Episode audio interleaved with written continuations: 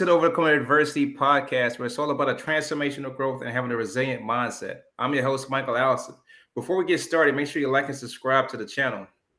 Today's guest is an author, a writer, a music artist, and educator.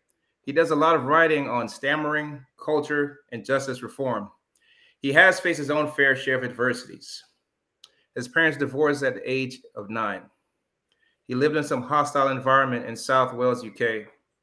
He had a stammering since the age of five, married at the age of 18, and divorced at the age of 22. His father died when he was 22.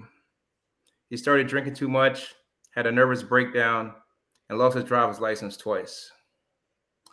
He had opened up a music and art venue at the age of 40 at the height of the Me Too movement. He faced some allegations. He pled not guilty. Then he went to prison for four and a half years. He's here to talk about it and tell you his story. Let's welcome to the show my good friend, Mr. Sean Parker. Hi, Mike. Thank you very much for that intro. Nice to be here. Sean, it's a pleasure to have you here, man, to come on this uh, platform, share your story to help um, inspire our audience, empower them, and leave an impact. Um, that's what the Adversity Academy is about. And after seeing all the adversities that you've been through to changing your life and be so much of a success success story, man, I knew that having you on is going to be an absolute pleasure. So welcome to the show, man. Thank you, bro. Let's hop into it, man. Lovely. So, so if you can, um, can you tell me about uh, your experience growing up in South Wales, and what was that like uh, for you with your parents and some of your upbringing um, that you kind of like struggled with while I was coming up? Sure. Um, I wasn't actually born in into South Wales. Okay. I was born in the in the southwest of England. Mm-hmm. Um, so I'm English, and um, the thing about South Wales is that it's a different part of England. You know, it's um, it's a different language, and the the mentality is very different there. Um, so after my parents divorced in 1984, we moved up there. Our dad took us there as like an act of um, sort of coercive control, as we'd say now, against my mum. So um, she took the boys away 200 miles. Um, so there in South Wales, just us boys and the father, and um, the pressure was on to fit in. And um, I have a stammer; it'll come up here or not, uh, probably. And it, it's um, that mixed in with being English in a Welsh school did lead to some bullying, to a, a very different environment. You know, you don't call it racism, but you don't really know what else to call it. You know, it's a different part right. of Britain, but the hostility is quite strong. So that that was um that was the, the early experience of some bullying, really. I suppose you call it.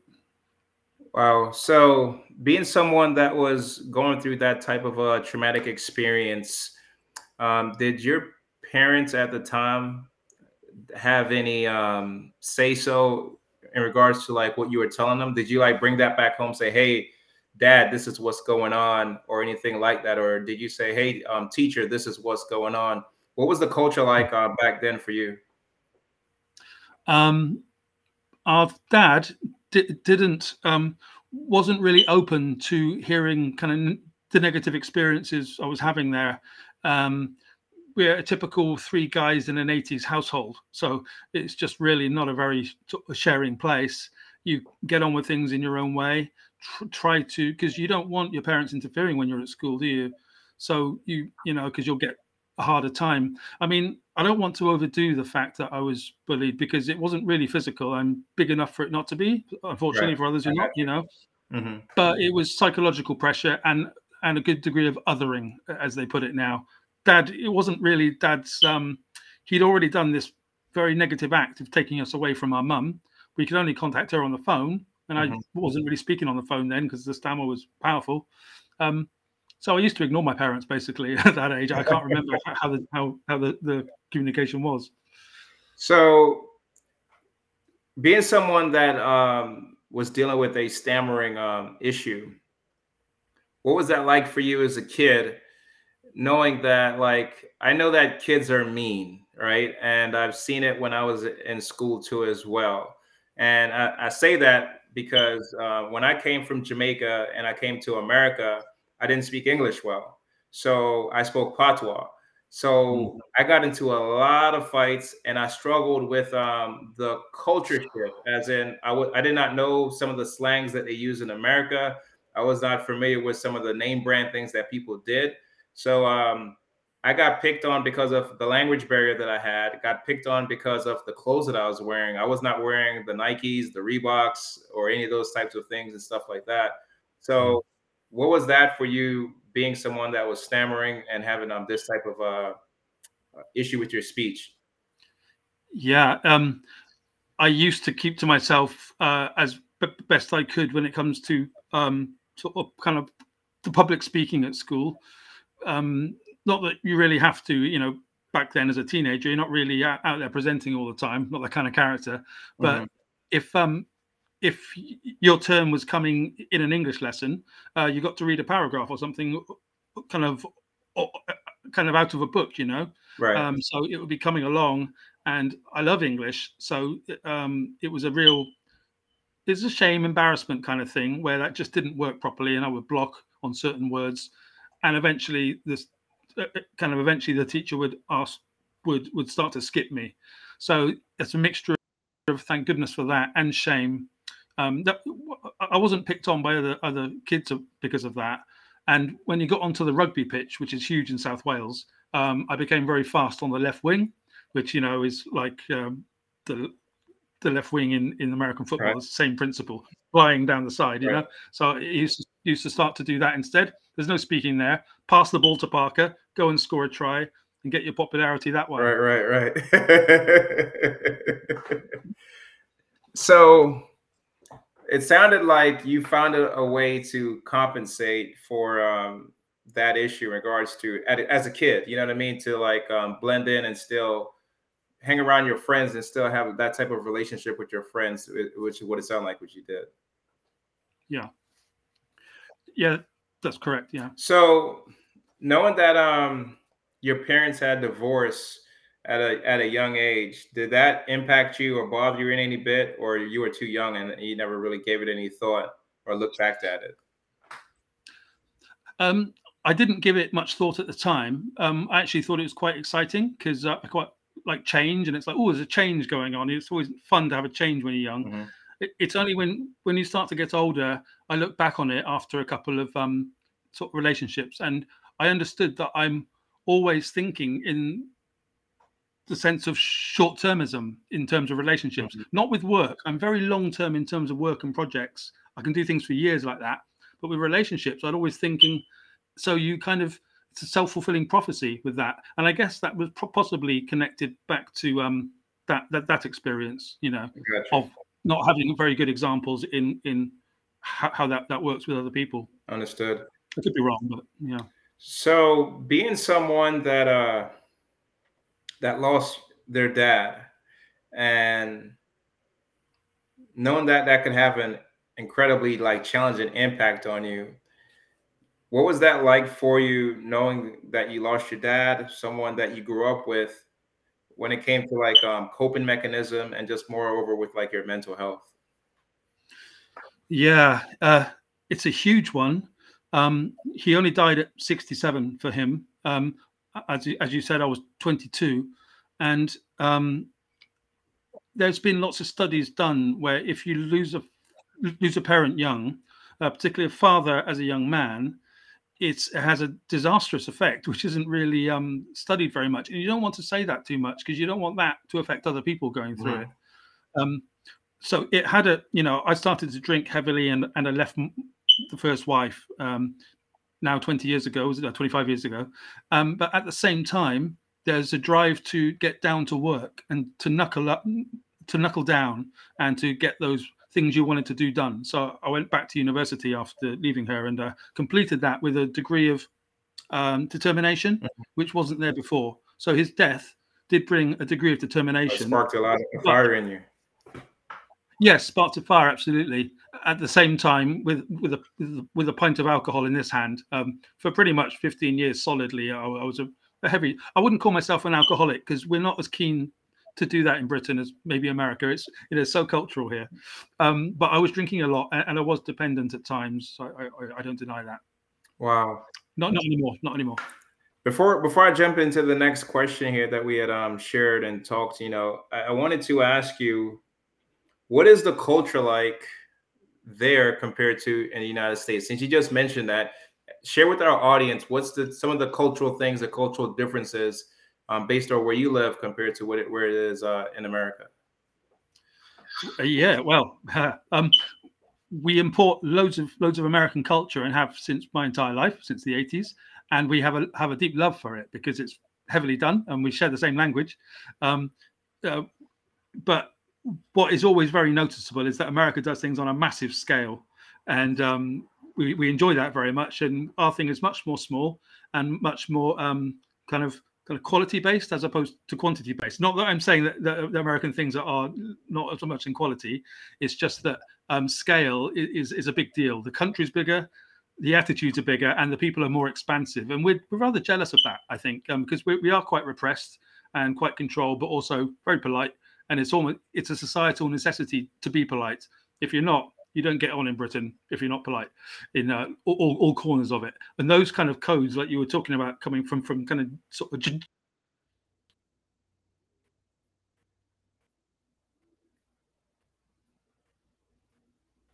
Jamaica um, to England. We have the same thing going from England to Wales, England to different kinds of codes in different parts of the country are. It's a real challenge from, from town but you might not understand the next thing. There's lots of Understood. so one of them. No, no, no. It's, it's okay. That was that was that was that was a good bit that you shared with me. I wanted to um, touch on what you had mentioned about um, mm-hmm. alcoholism and struggling with drinking, and I thought it was interesting that you said that that's something that's uh, maybe like taboo or something that you guys don't talk about there. So, like, you know, growing up in Jamaica, that's not a thing. Like, everybody drinks. Like, it, everybody's drinking like morning, noon, night. There's a bar at every corner, mm. and it's like a, a, traditional thing. It's and it's no big deal. Uh, in the United hmm. States, mm. it it is that you know. So, like, if you get uh, if you drink too much, you're an alcoholic, you're this, you're that, and so on and so forth. And I was, and I'm, I'm saying that based off what you had shared with uh, me. And I know that when um, I went through my divorce, I had uh, got a, a, DUI, and I had to deal with all of the repercussions that came came with a, a DUI. So, being someone that said you struggled with um, drinking, you had a nervous breakdown. How did you find strength with um, overcoming that? these types of difficulties and things when you had because you, you, mentioned also that you lost your driver's license and i'm thinking for myself like i had to go through like the court system i had to go through aa meetings. I had to go through community service. I had to um, do a whole bunch of work. I had to see um, a probation officer and all these things for like a year just to clear my name fix my this entire situation that i got myself into. So can you talk to a little bit about that? Yeah sure sure um, that that sounds like a like like a, like a more difficult situation than I had um, in in the late nineties. There, um, I lost my driving license in sort of 1995 for the first time for a year, and then again in 1999. So that was for three years, mm-hmm. and I thought after that one, right, I'm not going to drive for a while. Uh, I'm, I'm, going to drink instead. Um, but in between that, you know, my, my, my, my dad died, and I left my wife, and um, then I, I, started to go out to the pub here, as, as we say, um, and to basically do the five or six pints of kind of Kronenbourg a night and tequilas after that, and you get into this pattern.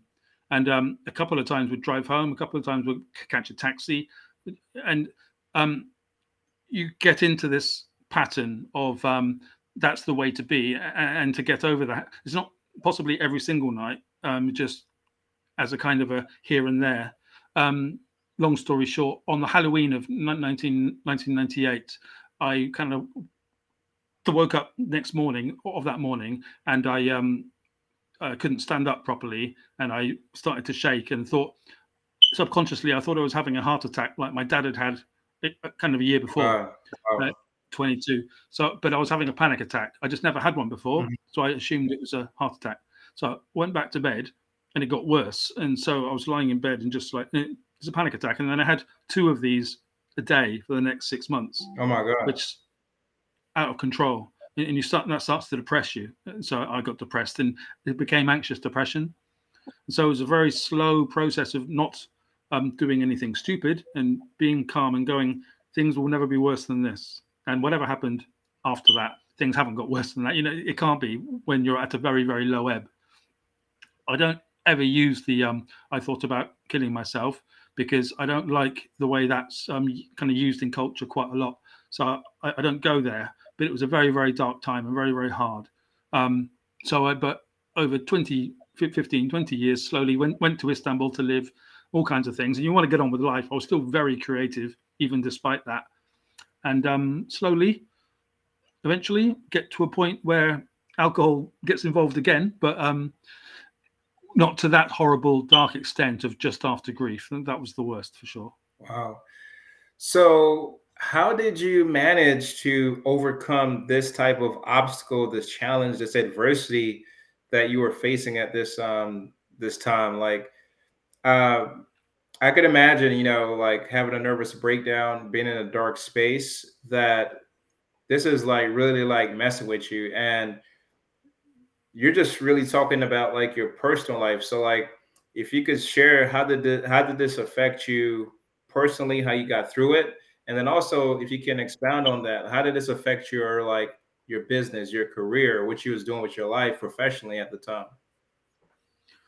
Uh, yeah, um, it's uh, a very intense situation, especially when you're a introspective thinker. You know, I'm an introspective thinker. I think very carefully about things. I'm a writer and academic, and I like that life.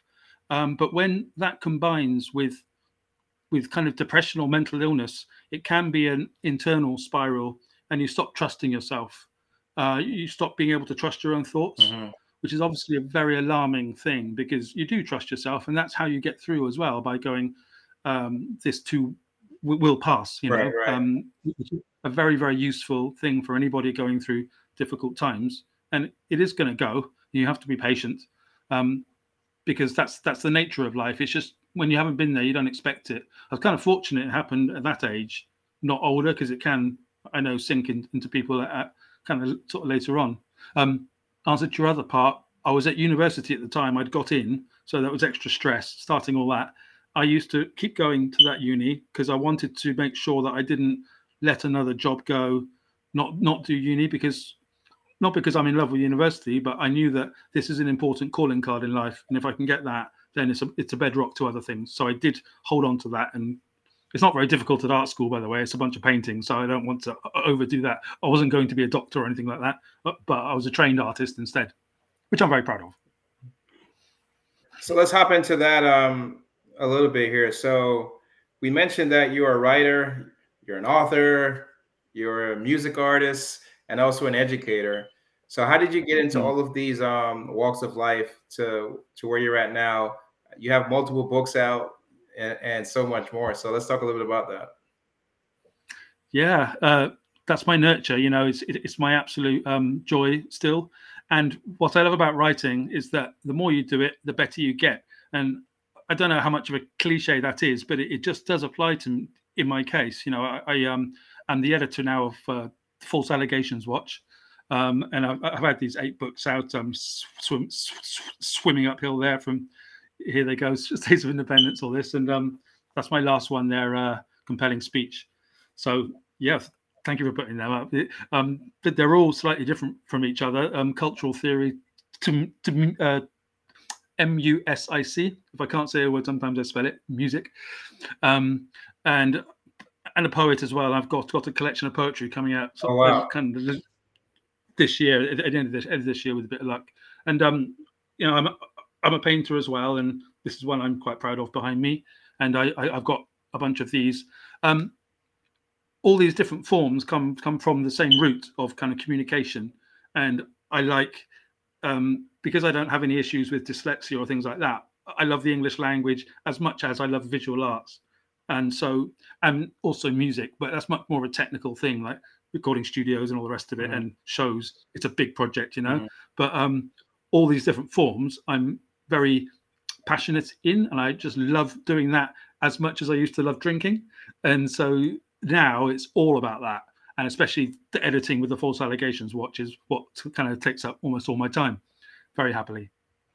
Well, man, congratulations on um, just doing all of these things. I think that's a, a big task. Um, being someone that just only wrote a book and started a business, um, for you to do so many things, uh, man, congratulations on that, man. Thank you, thank you very much. You just keep going, don't you? And uh, keep doing the next thing and sort of seeing if you can get over kind of over the last bunch of sales or whatever your target is. Yeah. So, so let's let's talk a little bit about some business stuff here. So um, you opened up a music and art venue, which is quite a quite a big move, and then mm. uh, you wanted to create that to uh, make an impact. You know, so can you talk a little bit about open up this business? What was that like for you? And then um, how did how did starting this business? How did it go for you? Um, what was it like uh, in regards to just the experience of just creating this business? And just trying to get like customers, trying to market the business, trying to just trying to like uh, bring attention to your business. Yeah. Uh, in um, 2014, I kind of came back from Istanbul after spending 10 years there.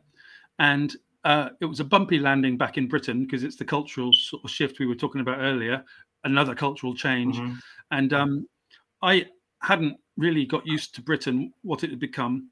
Um, so about uh, about a year, year sort of kind of later, I thought about things that I wanted to do, what I hadn't done, hitting forty, and uh, thought, right, I'm going to open a open a open an arts venue. I'm, i love arts, and um, arts sort of venue is, is, a really interesting idea. And uh, uh, so basically, I kind of went to a town on the English south coast here in Sussex and um, talked to some other people there into arts, and we got a bunch of money together, uh, forty thousand pounds, something like that and um, we opened Seafish, it was called.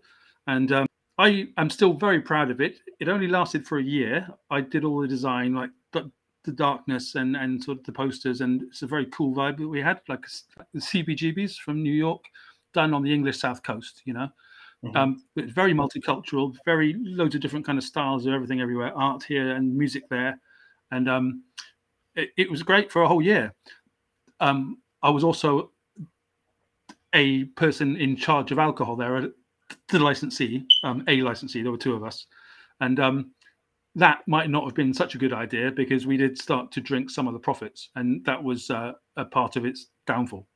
Mm. uh, so, yeah,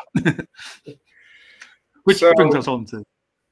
So, I know that we also spoke about um, some things took place around the Me Too movement, and you were facing some allegations um, around that. Can you tell us a little bit about that story? Shed some light on this story. Yeah, sure. I mean, it's a formative thing, and can't get around it. You know, it's um at the time it was 2007, 2016, or 17. Uh-huh. Very important for, for both our countries and for men in general. This uh-huh. whole um uh at Christmas of that year, I was facing some allegations after a one night stand, and I um, then had to wait 14 months for trial, at which I thought this would be dropped because there's nothing to it. You know, I was kind of maintaining innocence, all the rest of it. I had the trial. Um, it's an appeal situation now, so I'll come back on your podcast and tell you how it's been after okay. the appeal. Um, you don't but, have to go deep into it. You just share whatever you feel like sharing, and we can leave the rest out. Sure thing. It's okay. Um, in in uh, kind of March 2018, I was sentenced to eight years um, for so, so a sexual assault kind of related um, things, which are a bit more complicated here than there. Right. And um, so, but well, so, so, I was sent to prison, and, and so the four and a half years inside there um, to reflect on that venue, which I'm still very proud of, as I've said, but also the difficulties of um, being a, a sort of single man in charge of a venue whilst you're in charge of alcohol, you know, you, you sort of your own and giving it to people. We're all a part of the trial, but um, they weren't talked about like that. But now, after all that process, I've become the editor of False Allegations Watch because uh, of how culture's gone, I suppose. Wow. Wow, wow, wow. So, Sean, um, I know that going to prison, nobody asks for that, nobody wants that. Um, mm. And being someone that went to prison, claiming your innocence. So, like, deep in your heart, deep in your mind, you feel that you should not be there. You're in a place that you don't belong. What was that hmm. like for you when it comes to that experience? When it comes to this particular hardship for yourself and just for like your reputation, you know, because obviously before you went and I assumed that you had business partners, you had family, you had friends, you had a lot going on for yourself. What was this like for you? Absolutely, Mike. Um, a part of of the Me Too thing and a part of any kind of of the social shaming is to um, destroy all that stuff as best as they can. Um, mm-hmm. to say this sh- is not going to happen in our town again or in our area again, and lots of people scurry away after it's all gone, or as much as they can, they hide from it. Perhaps they're guilty, or perhaps they're not as innocent as they seem. Um, going to prison is is a is a nightmare for a, for anybody, of course. But there are some who expect it more than others. Uh, mm-hmm. Uh, is the reality of inside. So, but there's a bunch of people now in English prisons. Uh, a little bit controversial here, but just some stats. You know, fifteen thousand people kind of who are actually of uh, maintaining innocence to some degree or other.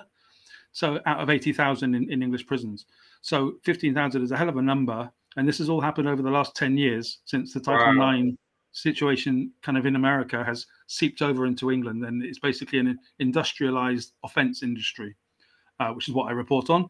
What happened to me and happens to many, many other guys. These just things aren't as serious as they're often painted out to be, and so we're part of a movement to to change that, I suppose. Um, but you survive it. I'm I'm alive and still happy and positive and friendly, and it, if it taught me anything, if it helped me to do anything, prison is to discipline things like drinking. Not that I was a big sort of drinker before compared to the times I was telling you about. Um, but I just don't bother at all anymore because to save money and because you don't want misunderstandings like this to happen every year, do you? So exactly. So how, how how has like your personal journey influenced you in a way to approach adversity and to like help others that has been through some of the same situations and scenario that you've been through? Um, sort of hugely, I think. I mean, um, I am a sympathetic guy at heart and kind and things like that. But the way culture has gone over the last sort of few years, you're almost forced to be kind and sympathetic and all the rest of it. But being um being a male in his 40s, I prefer to just do as opposed to say. So, you know, I, I, help people with the articles I write. And if they're going through an allegation situation, I'll contact them and help them out with that sort of thing. And um, if if one can help another person by just being open and transparent, either about stammering or the justice thing, or um, even opening a club, you know, or being in music. I'll help if I can because I'm a helpful kind of person. But you've had to have all these difficulties happen before before you're able to do that, as as you all know completely, because this is what the podcasts are all about, aren't they? Trying to communicate stuff in a helpful way without being patronizing or um, condescending or anything like that because you know that's as kind of bad a thing as anything else. So being all sort of, I am now perfect, and you will learn from me. I don't want to be that guy. You know, I just want to being creative and helpful, really. So, Sean, you know, uh, when I was at my lowest moments and I was going through divorce, um, being arrested, um, drinking, medications, I knew that I had to work on myself before I could do anything else. So, you know, once I got to the point of um, suicide, I started working on personal development, professional development, started doing some things with counseling, accountability partners, mentors, uh, much more uh, educational things in regards to working on myself. What were some things that you started using as some building blocks to like, you know, as some stepping stones to like uh, regroup. So you're someone that had a childhood coming up where your parents divorced. You went through a, a divorce yourself. Your dad passed away, and you uh, also got locked up. What, what was some stepping stones for you that you said, "All right, I need to regroup, restart some things, fix my life, and things like that. Mm. What was that like for you? What were some steps that you did that you could share with our audience? uh, yeah, um, I suppose when you look back at it, I mean, I'm only 48 now. I'm not not 100, you know, but it's still like um, it starts to look like like a, like a kind of chaptered life. So you you kind of understand that it has these different points, doesn't it? And um, right. the coming back from Istanbul thing was obviously quite um quite a step, you know, and quite a jolt. And then I, I think even back then, I was still being aspirational, wanting to get things done. And the problem with aspiration, not that it's entirely a bad thing, but you're you, you aren't ever quite done. You're not ever quite um, finished. I mean, I'm still not even because I, I'd I'd like to write a better selling book and that sort of thing. You know, there are still things to do. It's just, especially after going inside, it's um the state is kind of going. You need to slow down, even if you're innocent. It's still sort of, and you kind of have to work out something from that and go, how can I possibly use this? and there's a lot of people inside who won't contextualize the world at all that way. They're just destroyed by it or they're expecting it. And you you kind of compare yourself to that in a little bit and kind of go, well, how, how can I make this better for them and for me and for my loved ones as well, who are scattered everywhere, all over the place. I don't have a type sort of family. Um, so not sure if I answered exactly what, what you asked there, Mike, but I tried. Um, no, that, that's fine. Um, if I could, I could be a little bit more more specific. Uh, when you when you came back out of uh, out of prison, what mm. was hmm. like one of the first things that you did, second things that you did, third things that you did that said, uh, "This is not going to happen again."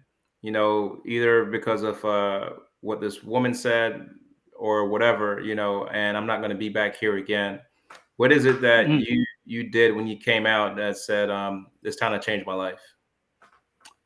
Okay, yeah. Um, that that sort of change did happen, and it was but but it was back in 2018 at the start of the sentence at mm-hmm. the end of mm-hmm. the trial, where it's like, my goodness, what, what has happened to justice? Uh, not that I was very used to it. So at that point of a degree of depression in prison, but but it's not like the depression I was talking about earlier. It wasn't like an internal mental thing. It mm-hmm. was more of a situational, like, Christ, I've ended up in prison now. What am I going to do about this? Um, and so um, at that point, it's like I don't like to waste time anyway. So I started to work out to make sure that that didn't go wrong, you know, the body shape and things. But then I realized I was torturing myself after six months of that. But, um, you know, I'm not an unfit guy. So I, I just started to um, kind of sort of get everything into a disciplined sort of place, box things that would go forward in a better way. Um, so yeah, I think it was sort of 2018 that I decided this will never happen again. But I didn't sort of think I'm not ever going to drink and I'm not ever going to meet a woman.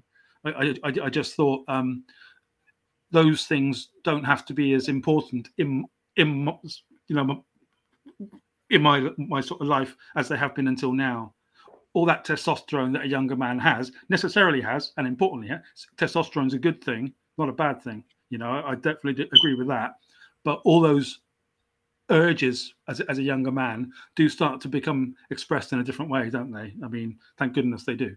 So it, it, into kind of creativity, into caring, into communication like this, I guess. I didn't expect to go into a podcasting career after it, but this has all opened up since I've been away. So, so I wanted to talk a little bit about the compelling speech.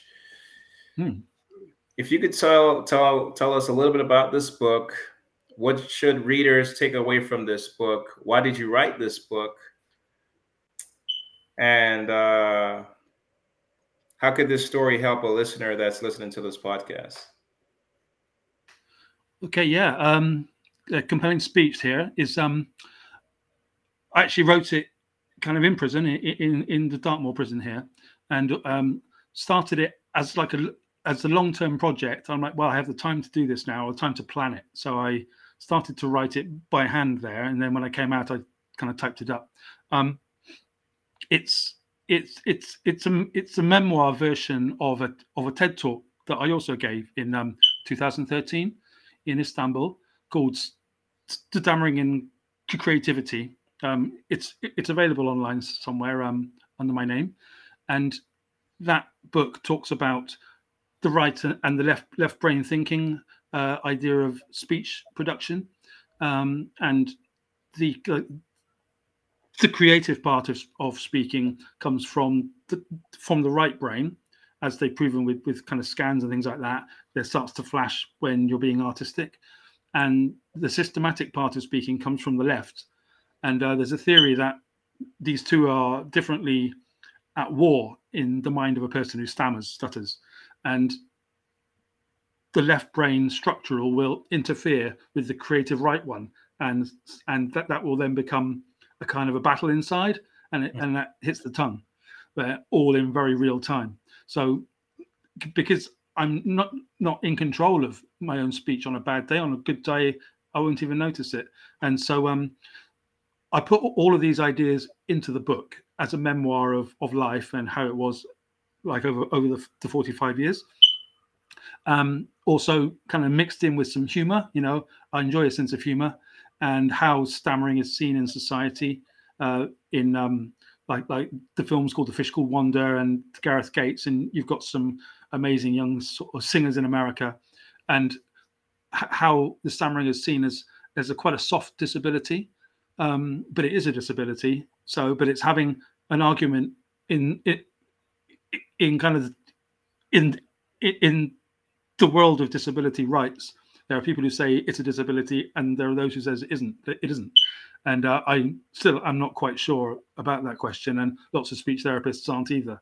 So um, it's all those little ideas into quite a thin thin book. It's not, it's not very big, but it's a very cute little memoir. It's about 100 pages, and um, it's got five star five star reviews on Amazon, so that'll that'll do me fine. You know, um, yeah. So that, that's my last one. Gotcha, man. Thank you for sharing that. Um, how do you believe that society could uh,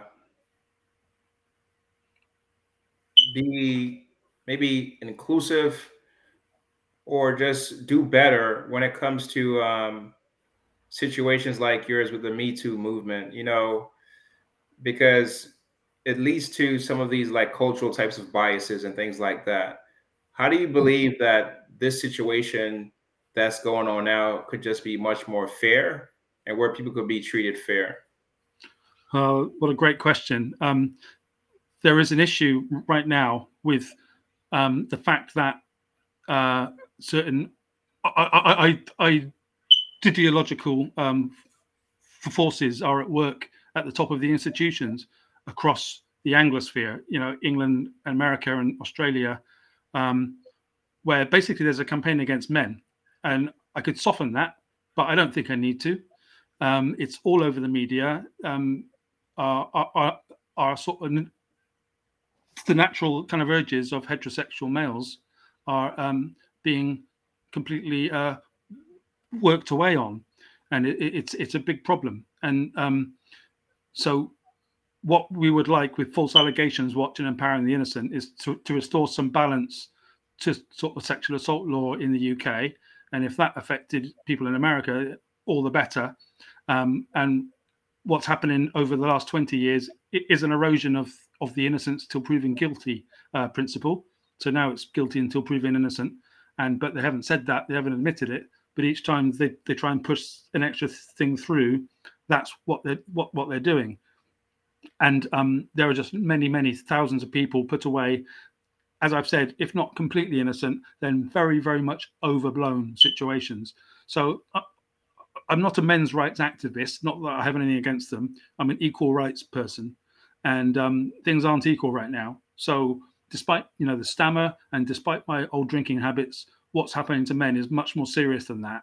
And I'm I, love women, by the way. I, am far from a sexist. I, am very, very pro women's rights too, equality, equality. But we're not in an equal situation, and um, so it's taking very reasonable people like me and starting to radicalize us into sort of saying, well, we need to do something to help our, our, our the sons and our brothers, you know. Yeah, that's what that's what I was saying. You know, I think there's things that leads to these cultural biases. I think there's lots of things that lead to these different types of movements and things like that. and you know sometimes the substance behind it needs deeper research, deeper thought, opposed to jumping to conclusion and everybody jumping on a gravy train sort of thing. Hmm. Absolutely. Um, it, yeah, go ahead. Go ahead, go ahead. Uh, it, it's a business now. It's a huge business, starting with with the Title Nine, going over into the Me Too, and every time there's one of these things supported by the lawyers over here, that then is affected by the police forces who are incentivized to up charges and to, if not completely invent, then to, to massively overblow uh, these, these charges and the demonization of men helps that along the way. Uh, but people are starting to realize that these things are being, you know, people are being handed out of their jobs for for no reason but for a hand on a knee or being too cheeky or a comment here and there, and and and they're coming for the language. So even the progressive types like me are going, "You're coming for the language now," you know. Uh-huh. So without even getting into the trans debate, which I'm sure is another whole area of things we could go into next time if you want. so, um, what role um, does music and art play in your therapy? you know, and your like your well being and um, your wellness and your health. Um, and I say that because for me, that's that's like a comfort for me. Like getting on this podcast and talking to people is a comfort or a little bit of therapy for me too as well. You know, so what is it, music and art for you? Um, whenever you are doing it and going through it and experiencing it. Uh, lovely question. It's absolutely core. Um, it has been since I was for 14. And um, I mean, I think it, um, the one that sticks out the most is kind of it. It takes a nation of millions to hold us back by Public Enemy um, was massive to me in '87, I think. And at the time, I was on that on that kind of old school hip hop thing. Mm-hmm. I also did a drawing of um, Prince uh, on the cover of his album uh, to Lovesexy where he's naked basically. So, so i did this this kind of picture of prince and i went hey dad look at that. And and i think the first thing he thought was right that, that boy's gay. But then the second thing was, was very creative. So you know those two things were so important even back then and it remains so uh, and I love love the music of all different genres and styles. I, you know, I'm not just talking about kind of black artists because of this. I have a deep love of soul and a disco and stuff like that, but also punk rock and uh, classic rock and things like you know, it really is art to me. And um, I'm as happy painting one of these as I am writing a song, though I haven't done as much on on the music side since prison because it's it's a massive project that doing an album, but doing a picture is a different project. It's very just you and, and the, the canvas, you know. So um, but answer to your question, it gets me back to myself instantly. And each time I do it, like I said, with the articles especially, it gets a bit better which is incredibly valuable as you get older for a thing to get better, you know, when you're falling apart physically. No, not really. Before I get to my next question, you just mentioned um, writing articles. Can you talk a little bit about like the articles that you're writing with your company? Uh, sure. Yeah, I um, with the empowering the innocent uh, project, which is the brainchild of um, Dr. Michael Naughton, who's the the chief miscarriages of justice expert in the UK. Um, he, he, has been a been a professor at the University of Bristol for about 20, 25 years, and um, he um, I, I, actually contacted him whilst I was in prison. Then once I came out, um, he said you should be the editor of this project. He's got False Allegations Watch. I said love to, and um, because he could see my passion for it and skills in writing. So um, I often report back on whatever story comes to us from Twitter or f- from from the media sphere, uh, whatever's going on, up to Marilyn Manson. Um, uh, you know, Mr. R. Kelly, we've got a case from him up there. He's maintaining his innocence, of course, and uh, lots lots of cases from America, basically. Mr. Craig Williams, but also loads from Britain. It's not divided on those lines, and I quite enjoy comparing the two systems about how we've imported loads of um, of the legal structures for Me Too and Title IX over to Britain, and that's very educational for English people. And it makes them feel better about what they're going through as well, particularly the mothers. So um, I write a lot of that stuff about cultural studies of justice reform, but then I also edit the stories of the ones kind of sent in to me as well. So that's what I do for that organization. Yeah. Would you consider yourself someone who is a advocate um, based off what you're doing now? Oh, I suppose so. Um, I've been called, you know, quite important in the false allegations industry, um, false allegations movement in, in Britain, uh, and I suppose I am that. I, I don't really look, kind of sort of like to give myself too many tags. You know, if a person says I'm a philosopher, you sort of think, well, no, you're a dickhead. You know, that would, would be the usual response to someone um, bigging themselves up. if a person says to me, "You're an advocate for this," I go, okay. I don't mind. It depends on what people want to call me. What I'm a writer for sure. I can't. I can't deny that. I'm, I'm very happy. I got you. So, I wanted to touch on being someone that been through a good bit of things and have overcame those things and now thriving. What what is it that you think that you are your next steps or your some of your next accomplishments or next goals in life that you're trying to achieve or trying to reach right now in regards to the career path that you're on nice um, yeah i have quite a, quite a lot of stuff that i did inside which um so basically a whole the bulk of work of books and plays and poems and all kinds of things, some paintings, which are basically stored up. And I'm attempting to edit them through, being an editor as well, so I can self-edit and to get them in into into a state that that that the public would would kind of find interesting. So I'm doing a lot of editing of our work to just to ensure that that's not lost, but also to go, is it are the public going to be interested in that? So getting that out kind of gradually. Um, at the same time, helping Dr. Michael get uh, empowering the innocent to be bigger, more understood and respected. And I mean, we've got a mountain to climb here. Like I've already alluded to, the fact that innocent still proven guilty has been erased by ideology in Britain, not much better in the US.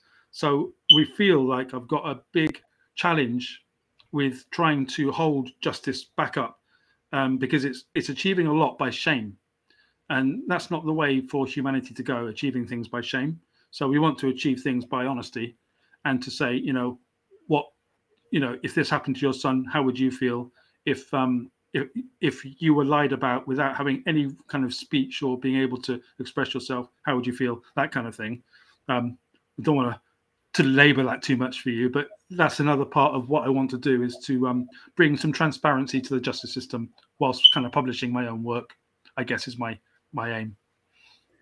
No, man, I, I, commend you, man, and I think that's some brave work uh, to do to do something like that. I think um, for you to spotlight an area where you believe that uh, there is an actual cause, um, I think that's um, pretty phenomenal. So I salute you for doing that, man. Thank you. Thank you so much. I also wanted just to share with you. So, as a kid, one of my gifts or talents was um, art. So I used to paint, I used to draw, I used to do uh, comic books, and I found that um, it brought so much, uh, so much out of me that like I, I never knew. You know, I'm saying as I, I think I'm a, a, deep thinker when it comes to uh, expressing myself. And I found that I was able to do that through my art. I'm not a musician like you or anything like that, but um, I could do it through through uh, the uh, artwork. Mm-hmm. When it comes to expressing yourself with art, do you plan on doing much more of that and expressing yourself more with some of uh, the things that's going that has happened to you that has that's that you've been dealing with, or some of like your causes? And things like that. As I as I think of art, I just know that you could express so much of either some things from your childhood, some things from like a relationship, some things from prison, something that took place with um, with uh, the uh, reform. You know what I mean? So, do you have any thoughts or any initiatives around that where you're going to say, I'm going to take all of these things that I've experienced in my life, or that I know that men are going through, or people are going through in general, or just some of these cultural differences and things like that. And said, I'm going to put this on a canvas. Mm-hmm. Uh, it's a really good question, and um, that's exactly what uh, to Dr. Naughton again is very passionate about art and um, kind of anyway, and kind of creativity in general, as as am I. And uh, we've got a plan to basically um, do um, innocence art, innocence art, um, where um, there are certain things that I've um, kind of created, uh, which are basically portraits of people who are kind of for maintaining innocence or have been through the justice system. Uh, there's a portrait just up there. I was about to grab it, but then I realized I don't know his the person that I did. I just finished it yesterday. I'm not entirely sure that he wants to be um, referenced, so I'm going to leave it there for now. Okay, okay, um, okay. um, I if a person's case really moves me, um, there's um, there's a chap called Mr. Andy Malkinson, and this case is out in the media, and he's open. He's just been awarded an appeal um, after 18 years inside for a rape um, committed in 2003, and the DNA they've just discovered in the last couple of years wasn't his. So after spending 18 years and saying I didn't do this, the appeal court have said doesn't look like you did do this. So he's been been kind of awarded the appeal to go ahead, and it looks like eventually he's going to have he's going to be exonerated. We're all praying for him. And about six six weeks ago, I did this kind of portrait of him, which I'll get out and I'll email to you. Um, which, yeah, which is, uh, I'm very I'll, I'll uh, post it. Uh, I'll post it on the podcast, or I'll post it whenever we uh, release your episode of the podcast. It'll be a part of the story too that um, we put out there as well. Lovely, lovely. I'll, I'll, get that out for you. It's going to be a part of Innocence Art because it's a goodie. It, it works, and it, I kind of do these um, portraits, but also things like um, stuff that's just a bit more.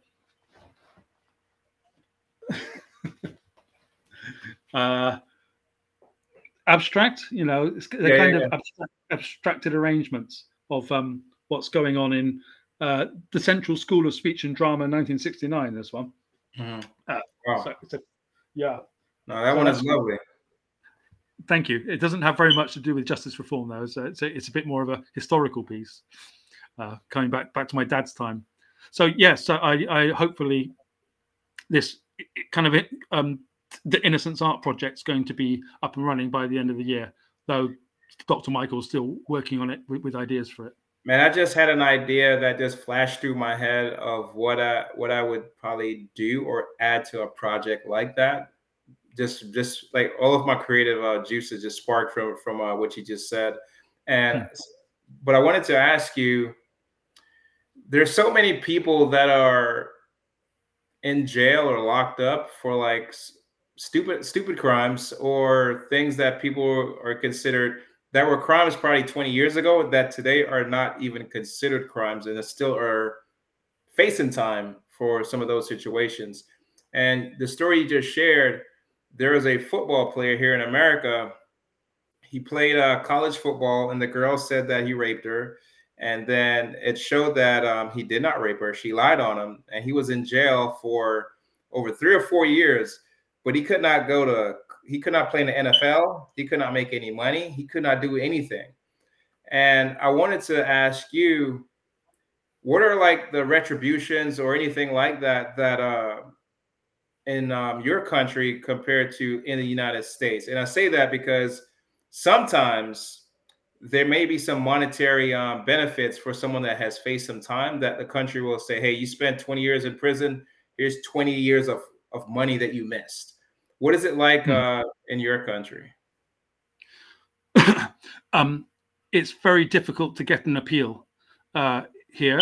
Um, you have to have, have have the new evidence or have to prove that a thing went wrong at trial. Um, and for sort of sex offences, you don't need evidence to put someone away in the first place anymore. They've removed this, and this, that's going to get worse this year, which is the thing we're working on. Um, if you can prove beyond a reasonable doubt of appeal on appeal that you definitely weren't that person and it definitely wasn't rape, then you might get compensated. But um, Mr. Malkinson, I think, will because it wasn't him. but a lot of the time, especially with with the footballers and people you're talking about, sex did happen, but it was mixed consent. You know, she says it didn't, or she didn't know who's a footballer at the time and was super rich, and then he dumped her. Um, that kind of thing is happening more and more here with our footballers as well, our soccer players. You know, wow. and they're, they're targeted left, right, and centre, and a lot of the time they happen to be black. Not that I'm going to go on about that point, but it's it's a thing we've all noticed. Though there are white people too, it's really about the amount of money you've got a lot of the time. Um, there are false accusers out there. That's not everybody. That's not the whole of the story, but it's a lot more than lots of our media want to talk about. And so, um, yeah, it's very it's very difficult to get compensated. But if you can prove it definitely didn't happen, then you might. Then perhaps I will. I don't know. We'll, we'll see in the end, but um, I'll I'll keep you posted on that. I guess we'll see, man. So, got a couple more questions before we hop out of here, um, Sean. So, did you ever face any sort of like resentment based off some of the situations and circumstances that you were in? And then from those resentments, if you did, did you have to go through a level of uh, forgiveness so you could move past whatever situation that, that you were in to get past a hurdle or a mental block to get to the next level in life where you're at? Uh, um, as the first allegations were being made uh, back in 2016, um, there was a social media pylon on me oh, from wow. okay. yeah from the um, complainant's boyfriend, um, one of them, mm-hmm. and so that happened on social media, which is very very strange. The first time you know of that kind of thing happening, attacking me and attacking the venue, like putting us as the, as the same organism, and that was very painful. I had to leave town. Uh, I just felt really uncomfortable because I'm not used to being attacked and I didn't know why I was being attacked. It's just this guy was very pissed off with me. Um, so there was that to deal with. And then after the after the um, uh, the actual conviction itself, I go away. Um, lots of people kind of abandoned me. Um, the TED talk was taken down by TED. Um, the BBC, uh, I ha- had a play of, of kind of, of one of my songs. BBC, they took that down. And um, after I got out, uh, I was going to, to, to be be a writer for for a magazine, and they put my put my first article up.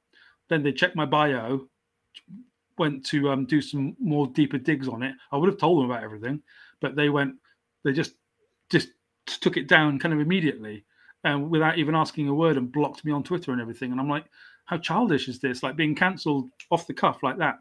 So it, that's that cancel culture. It, it, was cancel culture in action, um, which is my current subject in writing. I'm collecting all this stuff of, of myself and others. Uh, people are cancelled for, like the footballers we were talking about, disastrous for them because it's a purely professional and money thing. When it's a creative, they're, uh, they're, you know, you people will buy a book because they like you. You know, it's not really about footballing and not scoring goals. Right. It's about they, how you present things. And the only way to counter this is to be yourself, which is what I've noticed anyway. Wow. Not that I'm that big a profile, but you know, it's just kind of relative. So how is it these days that you stay positive, you stay motivated despite all of these adversities that you face? Uh, stuff like this, man. Um, you know, you, you are.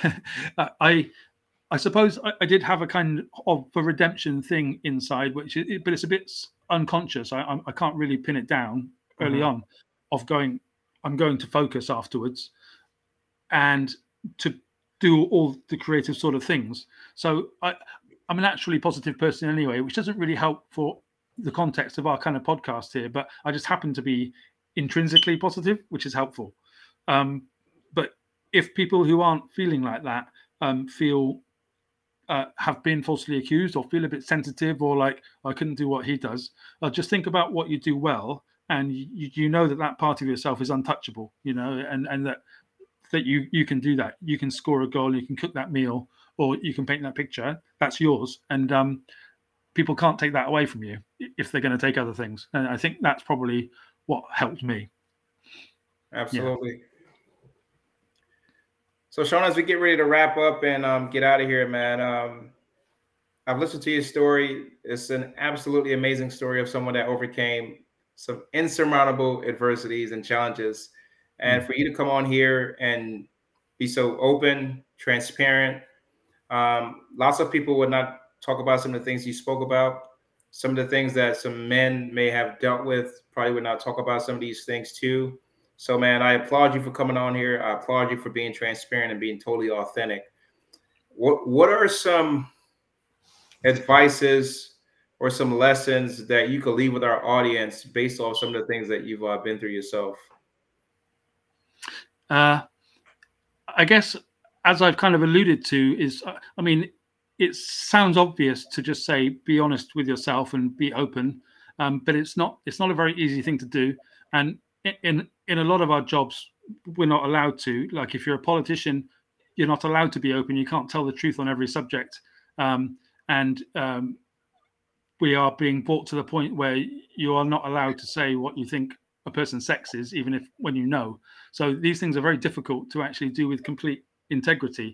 Uh, just to give you a hint on my stance on the on the trans uh, issue, but um, it's like people should be able to to speak their own truth. And what we're doing now, you know, at the start of this, you gave me a mass, a fascinating short insight into your story, and you've heard mine over this hour, and it's like um, the way to feel better, the way to uh, explore yourself as a man, as a person, as a woman, is to, is to just be open. Yes, be vulnerable, but that that term it is isn't even applicable if there's no threat. And what what are you and I going to do? We know we're, we're no threat to each other. We're just um, living in the same world and enjoying each other's experiences. Maybe it helps to be a little bit older, um, but I, I uh, yeah, just to live in your own truth, I suppose. I, I hate these cliches. I can't do cliches, man. So, but living your own truth, works for you, then works for me. I got you, man. So, Sean, um, if anybody wanted to uh, work with you, book you on a podcast, order one of your books, get you to speak at a conference, or just ask you a couple questions about um, anything. How can mm-hmm. they get a hold of you? How could they contact you? How could they reach you, or anything? Cool. I think the best way would be to um, contact me on, on the Twitter, which is Twitter at Sean BW Parker. That's the place I'm I'm probably the most active these days. Um, if they'd like to talk about justice reform things to give us our story, we'd be probably happy to report on it if it's you know if it's uh, kosher. It'd be uh, empowerinnocent at, at gmail.com. Empowerinnocent at gmail.com. That comes through to, to, to, both Mr. Dr. Michael and me, and we'll have a look at that, and that can really help people too. So those two places, and if, if they want to want to buy the books, look up the Sean B. W. Parker on Amazon, and they're all there in front of you lined up. Well, Sean, it's been an absolute pleasure to record this podcast with you, man. Um, this conversation uh, was thoroughly uh, inspirational, empowering, and you left definitely left an impact on me. Hopefully, mm. did for our audience, man. So, thank you so much for stopping by and sharing your story. Oh, you're welcome. Thank you so much, Mike. Lovely to be here. You're welcome, man. Until next time, guys. We drop episodes weekly. Peace, and we love you. Can't complain at all. Couple dollars in my pocket, know it come and go. Been working on my body, getting healthier. Thank God for clarity.